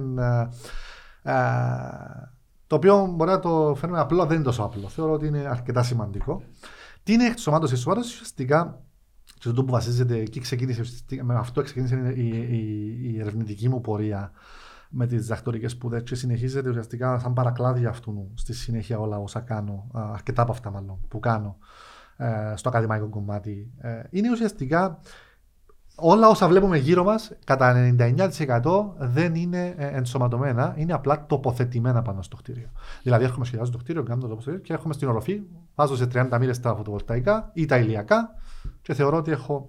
Εμείς αυτό που συζητάμε μέσω της ενσωμάτωσης είναι ότι έρχομαι και αντικαθιστώ το ίδιο το κέλυφος του κτιρίου με αυτά τα συστήματα.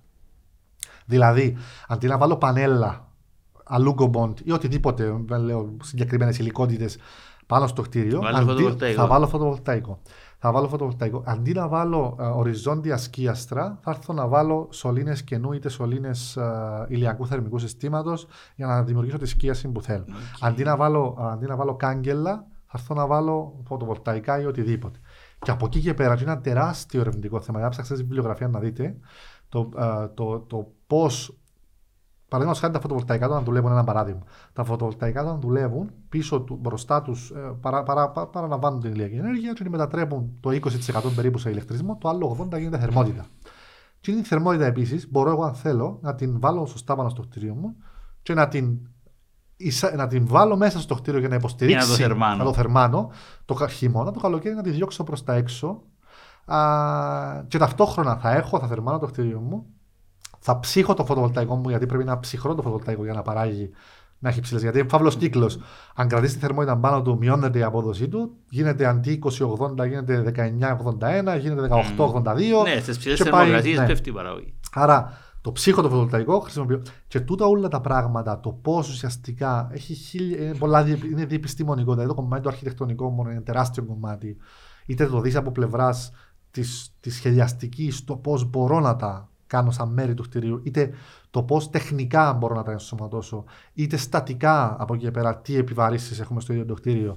Και αν πάμε στο κομμάτι το μηχανολογικό, τα φορτία, όλα αυτά τα πράγματα, τα ενεργειακά που, που χρειάζομαι, που, τα παθητικά που έχουν πάνω στο κτίριο, η παραγωγή ενέργειας που έχουν, γιατί όταν το βάλω πάνω στο τοποθετώ κάποια συστήματα που δεν έχουν σχεδιαστεί για αυτόν τον σκοπό, δεν έχουν σχεδιαστεί για να είναι κέλυφος, τα χρησιμοποιώ σαν κέλυφος. Άρα τι γίνεται σε αυτή την περίπτωση; Άρα όλα αυτά τα πράγματα έχουν μεγάλο ερευνητικό κομμάτι, και μεγάλη ερευνητική δραστηριότητα πίσω από αυτά.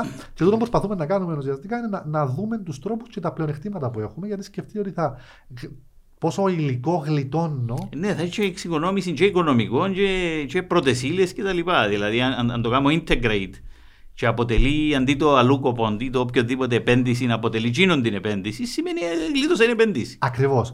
Το οποίο κομμάτι ε, είναι, είναι ε, αρκετά κρίσιμο με την έννοια ότι ε, πλέον έρχομαι και σκεφτείτε ότι ζητάει η νομοθεσία τώρα λέει για, για κατοικίες 25% να προέρχεται από ανανεώσιμες πηγές.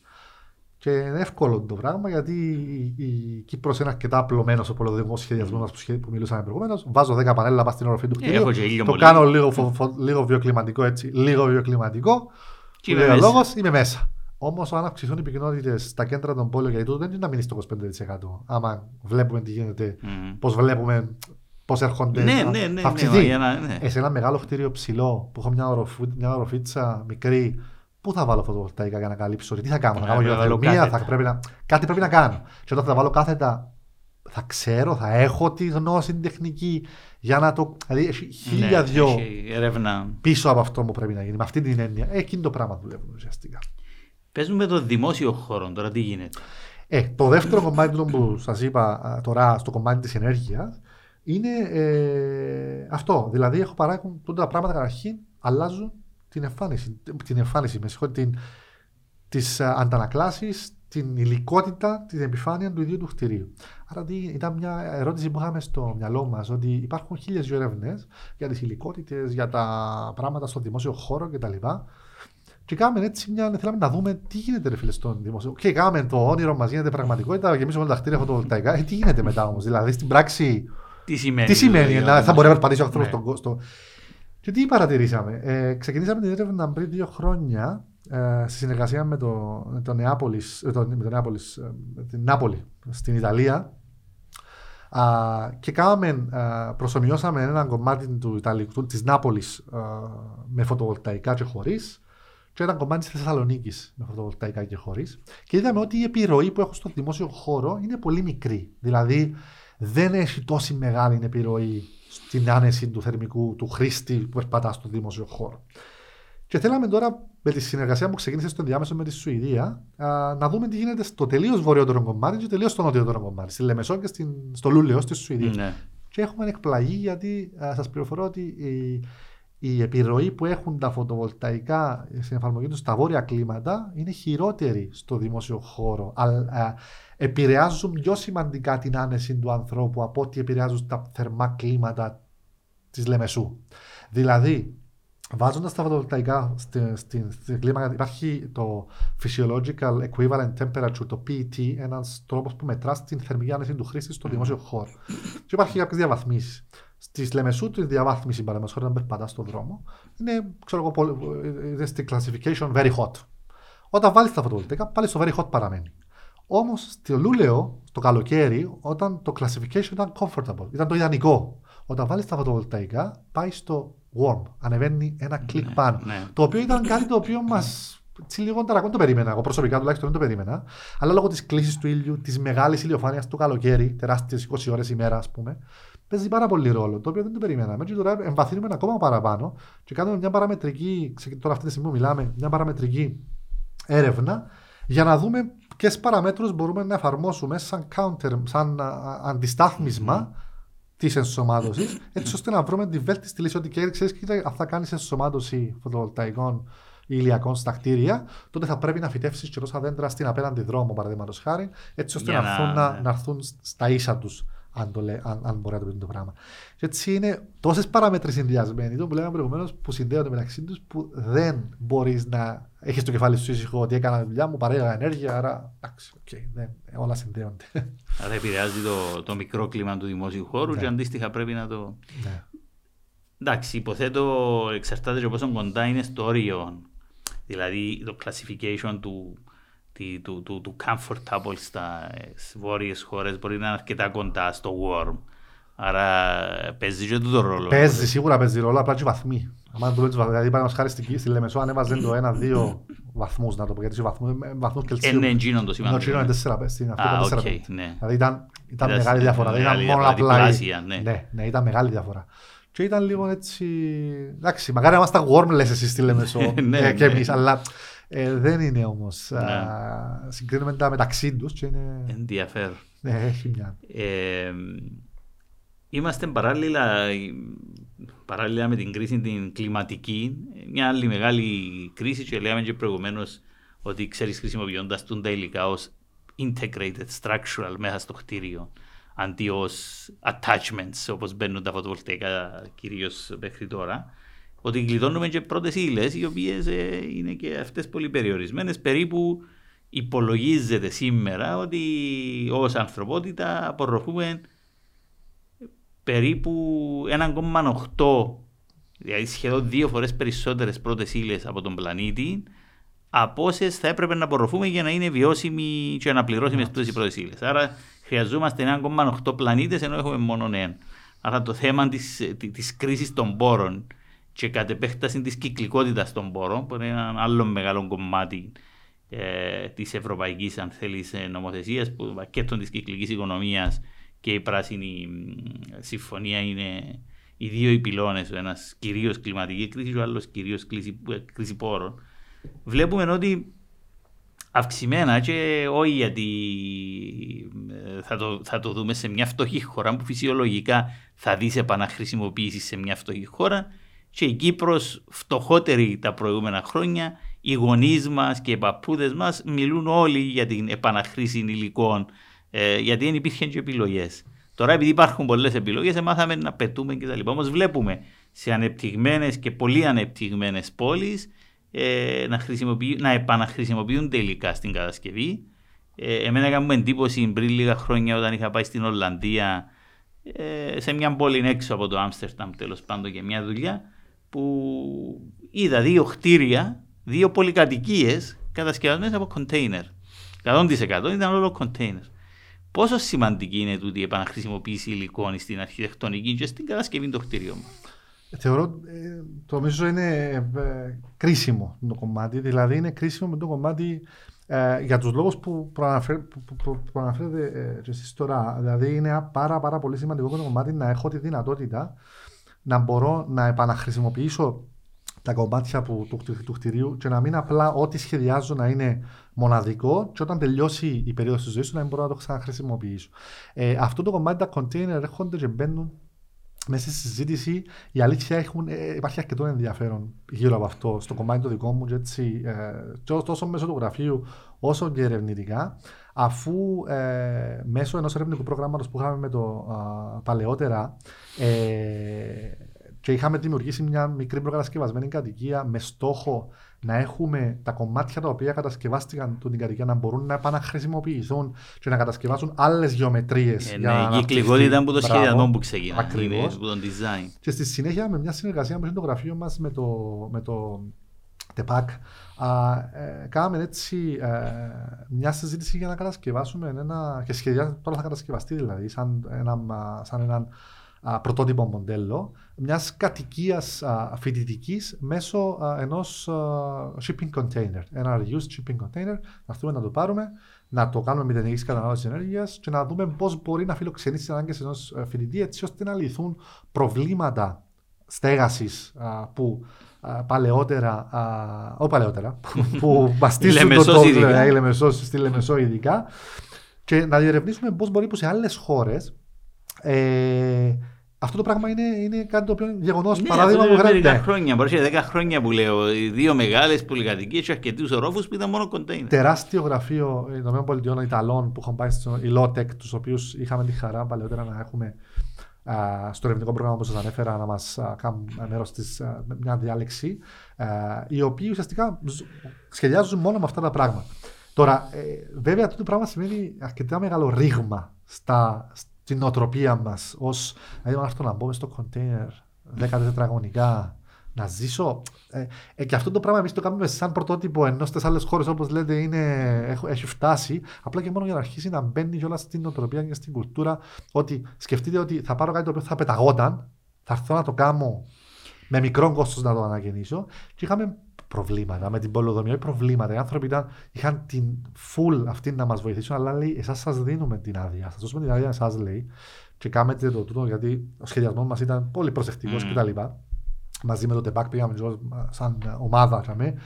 Αλλά λέει τούτο θα το προλάβουν κάποιοι σαν προηγούμενο και να έρθουν να χτίζουν να βάζουν το κοντέινερ τώρα πάνω στο άλλο λέει και να βάζουν μέσα υπηρετικό προσωπικό ή οτιδήποτε λέει με άθλιες συνθήκες. Το οποίο λέει δημιουργεί προηγούμενο. Άρα προκύπτουν χίλια δυο άλλα προβλήματα. Ναι, αλλά που μπορείς. εντάξει, αλλά αυτό τούτο- δεν σημαίνει όμως ότι δεν πρέπει να πάμε μπροστά και Μα- να δούμε δύο βήματα Μα τα παραπέρα. μικρά τα στούντιο που κατασκευάζονται για φοιτητές και τα λοιπά, πόσα Πόσα τετραγωνικά. τετραγωνικά στους σήμερα.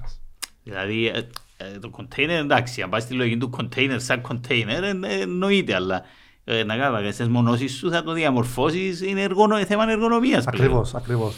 Το οποίο α, για μένα το κρισιμότερο κομμάτι είναι ότι παίρνεις ένα πράγμα που έχει τελειώσει η ζωή του. Τελείως. Ναι. Και γλιτώνεις, μιλάμε για τεράστια κομμάτια στατικά α, α, αρχιτεκτου- Ακόμα και πλέον η τυποποίηση μετά στο σχεδιασμό, μετά πολύ πιο εύκολα Ναι, μπορεί επειδή απλά είναι να όλα, αλλάζω ναι, τις ναι, επειδή θέσεις. είναι όλα οι διαστάσεις συγκεκριμένες, πλέον ε, τυποποιούνται πολλά πράγματα. Και πλέον έχω βάλει το χάλι για ένα μάθημα. Ένα από τα μαθήματα που κάνω στους φοιτητές του Νεάπολης, πριν ένα τεχνολογικό εργαστήριο, του λέω θα κάνετε αιστείε με φοιτητικές με, με shipping containers. ναι. Και για μένα βλέπω τους τους φοιτητές που προσπαθούν να βρουν λύσεις, να βρουν μέσα σε ένα τόσο μικρό χώρο, τόσο μικ, μικρές, με μικρές κινήσεις, που ε, ξέρεις, αλλάζει κιόλας η νοοτροπία του. Έχω άπλετο χώρο και κάνω ό,τι θέλω. Και με ζορίζουν τα πράγματα γιατί πλέον αυτό Ναι, είναι, ναι. αυτό έχεις. Τα όρια τι να είναι. Άρα πρέπει να βρεις λύση. Να βάλεις τα δημιουργήσεις κα- πράγματα, Μπράβο. ναι. Και πλέον πρέπει να σκεφτείς ότι να, να σκεφτείς με την τυποποίηση ότι δεν μπορώ να το τοποθετήσω το κοντέινερ όπως θέλω. Έχει κάποιες βάσεις έδρασης που πρέπει να τοποθετηθούν. Άρα, και αν αρχίσει να σκέφτεται κιόλας λίγο πιο οικονομικά στο σχεδιασμό του. Και μετά, Μμμ. αυτές τις αρχές, ας μην ξανασχεδιάσει ποτέ με κοντέινερ. Αυτές οι αρχές μπορούν να εφαρμοστούν για οικονομικό και οικολογικό σχεδιασμό στην πορεία. Άρα, έχει πάρα πολλά θετικά. Είτε άμεσα, είτε έμμεσα αυτή η κίνηση. Το policy making τι ρόλο μπορεί να παίξει; Θεωρώ ότι το Α και το Μ, δηλαδή στο τέλος της ημέρας, ό,τι και να συζητάμε εμείς εδώ πέρα, στο τέλος είναι αυτό που, που αλλάζει. Και ειλικρινά είχα. Ε, α- τούτο που άλλαξε την άποψη, που άλλαξε την άποψη μου, που, που με έκανε να πιστέψω ακόμα περισσότερο, είναι ε, το είδα, είχαμε μια συνεργασία τώρα πρόσφατα, είμαστε δηλαδή σε εξέλιξη και συζητάμε για, την, α, α, για τις καθαρές μεθόδους μαγειρέματος στον, στον νότο, στον παγκόσμιο νότο. Η κατανάλωση και η ζημιά που γίνεται στο περιβάλλον μπορεί να ακούγεται Μπορεί να ακούγεται ε, λίγο υπερβολικό. Είσαστε, το βόρειο ημισφαίριο το βλέπει και ο εξελιγμένο κόσμος τα ρίχνει στο νότιο. Αλλά κατά ψέματα, η ενέργεια που χάνεται με, και η, η, η, η υγεία των ανθρώπων που μαγειρεύουν, απλά με το μαγείρεμα που γίνεται με λάθος τρόπο στον νότο, είναι, ε, είναι δραματικό.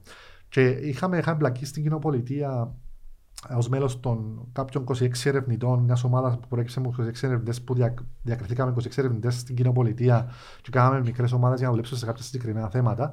Και είχα δουλέψει με άλλους συναδέλφους τελείως άσχετου, δηλαδή δικηγόρος ο ένας, οι άλλοι φυσικός κτλ. Για να βρούμε τρόπους να αλλάξει, α, να, να βρούμε τα barriers, να, α, να, να μειώσουμε τα barriers στο policy making αυτών των χωρών, και συγκεκριμένα της Γκάνας, της Νιγηρίας και των νησιών Φίτζι, για να δούμε τον τρόπο με τον οποίο μέσω του policy making θα έρθουν αυτοί οι άνθρωποι να έχουν παροχές σε βιώσιμο τρόπο μαγειρέματος του φαγητού τους. Ε, που θα αλλάξει δραματικά τα πράγματα γιατί εκεί ουσιαστικά ήταν το πρόβλημα. Η σύνδεση των, των shareholders, η σύνδεση των ανθρώπων που είχαν πραγματικά πρόσβαση σε αυτές τις τεχνολογίες που αυτές τις τεχνολογίες θα έπρεπε μέσω, τους, μέσω, του- μέσω της, ε, του policy making του κράτους να περάσουν να φτάσουν στο τελευταίο χωριό α, που αν το δεις σε αυτήν την κλίμακα είναι εντάξει και αντίστοιχα όμως μπορεί να το εφαρμόσεις και σε, στην κλίμακα τη δική μας του πιο σε εισαγωγικά αναπτυγμένου κόσμου.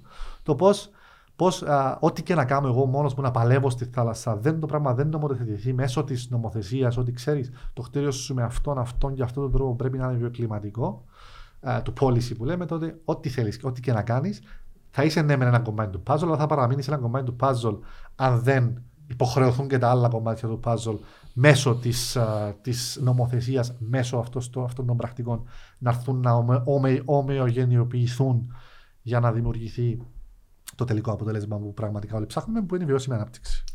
Ε, το τελικό αποτέλεσμα, όπως λες τουλάχιστον στην Ευρώπη, είναι η προσπάθεια της αποανθρακοποίησης μέχρι το 2050. Πόσο όλα αυτά που συζητούμε συνεισφέρουν σε αυτή τη διαδικασία; Ε, λοιπόν, ε, το, το, ωραίος στόχος. Μακάρι να. Μεγαλεπίβολος. Ε, και μου έλεγαν ότι και η Κύπρος νομίζω ήταν μέσα από τις χώρες που είχαν πει ότι είναι τέλος πάντων θα το κάνουν τέλος πάντων. Δεσμεύεται. Δεσμεύεται. λοιπόν, μου το είχαν πει συνάδελφοι μου της κοινοπολιτείας, μου λένε η Κύπρος είμαι έτσι, ξέρω εγώ. Αφού κάνουμε και regional ε, συνέδρια για το να προτείνουμε και στις άλλους της Μεσογείου πώς θα... Μακάρι.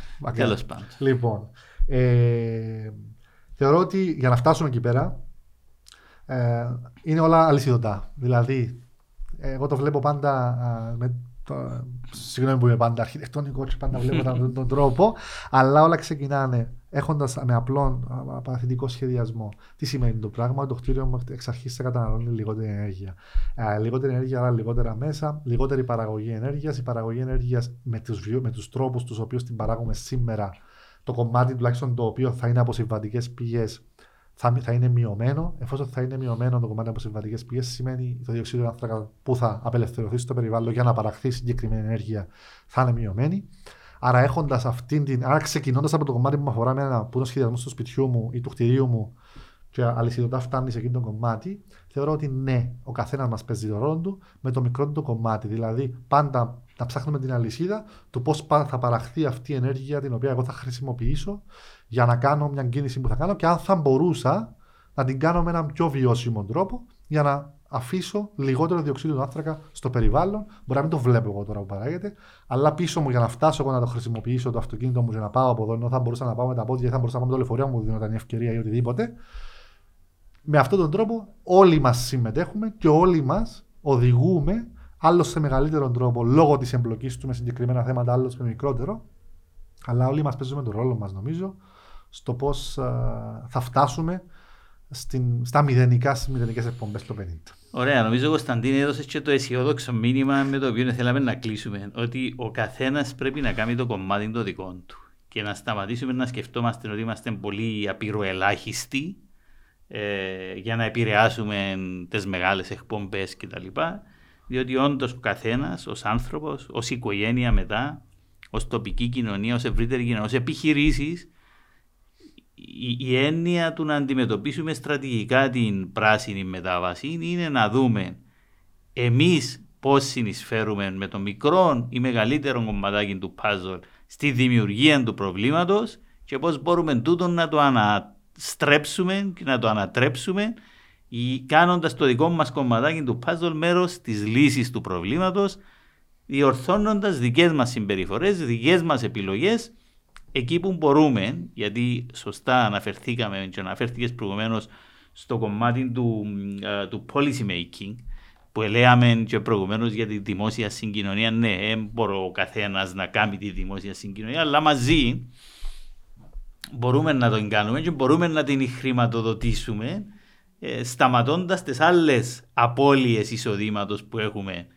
μιλώντας και για τα αυτοκίνητα με το να έχουμε πολλά αυτοκίνητα και βάζοντας κάποια που είναι τα χρήματα για να δημιουργήσουμε τζίντες υποδομές για να μπορέσουμε, είπαμε, ο καθένας το δικό του κομμάτι να κάνει και το κράτος μας στο σύνολο να συνεισφέρει σε τούτη την, την μετάβαση.